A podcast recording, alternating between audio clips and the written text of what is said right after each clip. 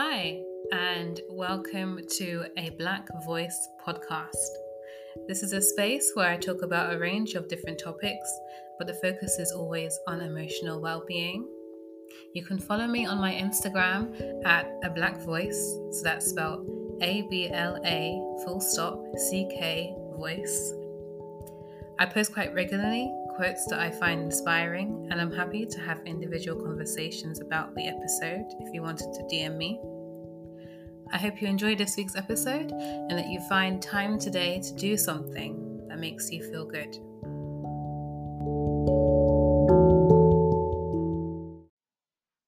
Hi, and welcome to another episode of A Black Voice. This is Francesca, and today I wanted to talk about toxic positivity.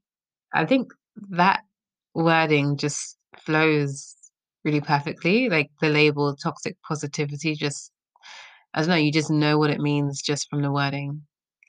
But um in case you don't know what it means, it's just the idea that um of positive vibes only, be happy only. Happiness is the only emotion you can ever feel. Um I find that to be really suffocating and robotic because as human beings, I've said in another episode about mood journal and just emotions. Um, yeah, we are humans. we will feel everything on the spectrum of all the emotions. So, this idea of being positive vibes only, good vibes only, positivity everywhere, no, that's impossible. And I think by spreading the message of only being positive all the time can end up having the opposite result anyway, because it can end up being making you internally feeling quite negative most of the time.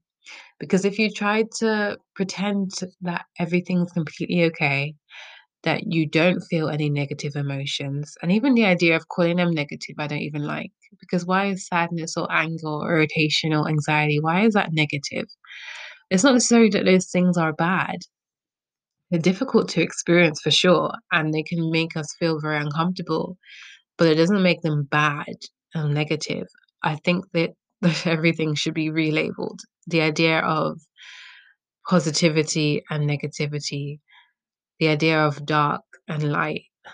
I mean, I'm going to talk about that in another episode one day about dark and light and what that means. But um, yeah, I just think the idea of like of two opposing sides. It's again kind of like this idea of binaries, like the way society tries to shape tries to logically put things into boxes of one or the other. I find so rigid. It's like no, not everyone is either or. Some people are big, a mixture of everything. Some people are both, and some people are neither. Or some people are everything. It's so limiting to give someone an option of oh, you can only be negative or positive. Like what? No, sometimes we're a mixture of everything. It's not fair to just put people in a box like that. But yeah, I think ultimately the idea of spreading the message of positive vibes only, probably the idea behind it was to try to bring like about the idea that oh, it's great to be happy all the time because happiness is an emotion that is really fun to feel. It's fun to feel happy and it's fun to feel excited. It's amazing. It's lovely feeling all the lovely feelings, right? But if you were to feel that all the time, then you wouldn't really feel it. You wouldn't really understand what it means to be happy if you felt happy all the time because it would start to just feel neutral. It wouldn't have anything to compare to. If you were happy all the time, you wouldn't have you wouldn't be able to appreciate it because you wouldn't feel sadness or you wouldn't feel disappointment. It's only when you feel disappointment and sadness and frustration and anxiety, only when you feel all the mixture of emotions that you can actually appreciate feeling excited and happy and joyful and all the great feelings. Because if there wasn't some other things to feel, then there wouldn't you wouldn't have anything to compare it to, and then you wouldn't be able to rank it as one being greater than the other. So you need to have a mixture of different feelings because without one, the other doesn't exist. And without the idea of one or the other, but without many, you have to have options basically.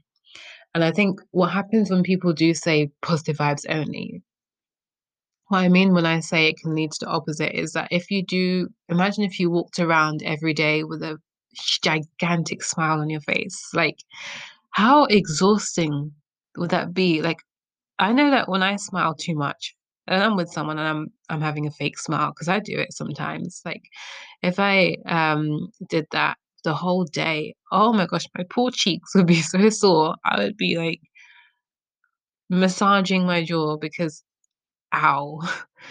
Holding all the muscles still for that fixture of time, like just to create this idea that I'm happy all the time. Oh my gosh. Wow. Exhausting. And that's what happens when people try to pretend that everything's great, amazing all of the time. It's exhausting.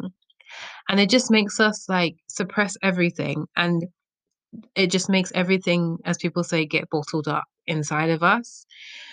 And kind of getting the image of like these huge weights being put on someone. Like imagine these huge weights just going plonking down on top of like I don't know exactly what kind of image I'm getting in my mind, but I'm getting the image of something being squashed more and more and more, and the weights getting bigger and bigger, and all the weights have smiley faces on them.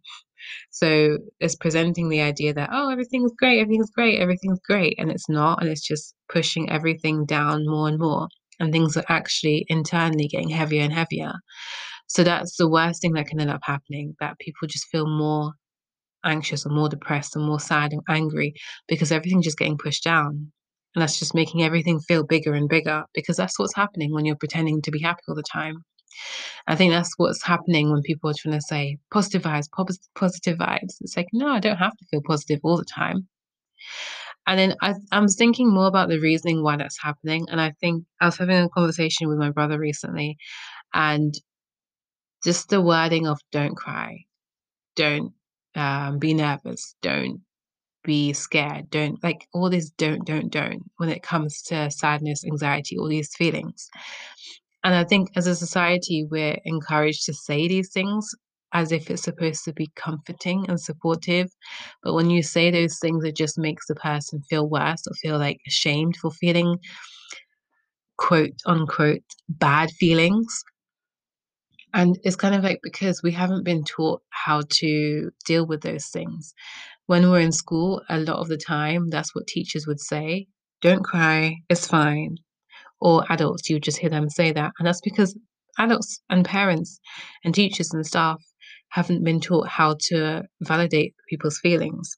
They've been taught that sadness, anger, anxiety, those are all bad emotions. You shouldn't feel that.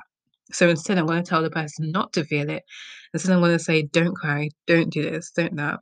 And then that's just going to make the person feel like, oh no, I'm doing something wrong. I'm feeling sad. It must be something wrong that I'm doing. I need to put on a fake smile and make other people feel better. Because if we go through life then, and we are going through life that way, but by going through life doing that and making this habit and behavior, then we're never actually releasing what needs to be released. And again, being suppressed and suppressed.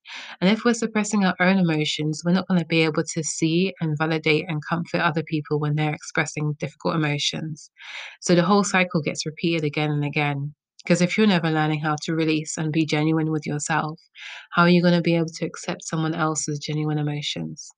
So I think that's where things need to start changing. If we can learn to hug our sadness and like literally when i'm feeling um this is a huge unlearning that has to happen with all of us i know i'm going through this right now but when i am feeling um angry or sad or any difficult emotions i prefer the word difficult rather than negative because difficult just embodies how it feels so if i'm feeling a difficult emotion the, what i'm trying to do is visualize the emotion as a sometimes as a cartoon character Sometimes I'll think, "Oh, I'm feeling sad. Okay, what does the sadness feel look like?"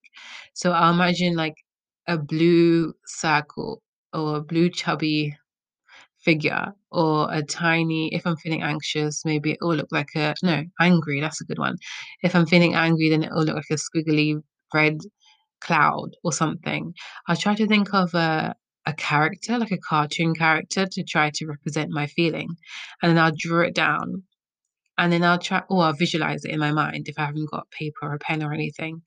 Um, and then I'll just imagine me talking to this figure and being like, I see you. I feel I can see that you're angry. I can see that I am angry. I can see that. And that's okay. And it's I just try to visualize either hugging the emotion or holding the emotion's hand or drawing the emotion so it can have a seat at the table. So like it's okay. I did that once when I was um not necessarily with an emotion, I did it with something else. But the thing was representing something that was scary for me. So I drew it as a scribbly line or scribbly not line, scribbly cloud type figure. And I drew it sitting next to me. And I drew it and I imagined hugging it. And that made the thing less intimidating. It made it less scary and less, oh, I hate this emotion, I'm gonna shove it down. It made it come to the surface and it made me look at the emotion in the face in a way. And it made it all easier to deal with because I wasn't running away from it. I was looking at the emotion in the face and I was just like, it's okay, I can feel you. I'm not gonna die. I'm not gonna like not the worst thing can't happen to me because I'm facing you head on. So you're not as scary as I thought. You're not a terrible, horrible thing. You're just part of me. And that's okay for you to exist within me. And I think that's really that's something that I'm trying to practice on a regular basis and it's really powerful and effective. And I think if we actually were taught that in schools, then that would be so much more helpful than trying to pretend that an emotion doesn't exist. That can be the worst thing to do and it can just it can it will end up manifesting in your body anyway. So like how people get headaches if they're stressed or if they get their tummy starts to hurt because they're not expressing their true feelings. Sometimes people get a sore throat because they're not letting their actual feelings out. Like um this book that I read recently, oh, The Body Keeps the Score by oh, what's his name? Van der I think, Bessel van der Kolk. He basically and other theorists say that if you don't you're not releasing your emotions and it's gonna get stuck inside of your body and it will come out as a headache or constipation or um, a backache or it will come out in a physical way and that's your body trying to tell you release this emotion please you need to release this and if you don't then i'm just going to keep getting sicker and sicker and eventually you might have a really severe illness because you've been bottling and suppressing all of these emotions for so many years. And I feel like that's the main reason for a lot of illnesses that people have because everything's being kept bottled up inside and that actually does physical damage to our body. We need to be able to find ways to release our, our emotions and accept them. Because if we pretend that they're not existing, then it will get locked inside of our body parts and then it will manifest in illness. Honestly. This, this is this is not made up. This is real things that happen, and you can read it in The Body Keeps the Score and other books that are out there that are similar. But this is literally the case, and this is ultimately why toxic positivity is not helpful at all. So I think what's really great is if we learn to accept and invite our emotions, and that makes them so much easier to just flow with. If we just, if I just like, okay, I feel angry today. I'm gonna do some punching and punch a punching bag or punch my pillow or something. I'm gonna release this emotion. I'm gonna look at it in the face. I'm gonna visualize it. I'm gonna draw it. I'm gonna paint it.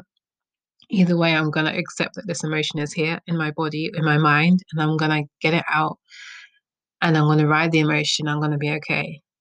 That's a much more healthier way to look at it than trying to pretend it's not there. Because pretending is only gonna make you sicker. So that's what I have to say about toxic positivity. um, yeah, I will definitely be doing another episode about dark and light because that's another theme that's coming up for me that I want to talk about. Um, but that's for another episode. So thank you for listening to this episode. I hope you found that interesting. And I'll be back with another episode next week. Bye.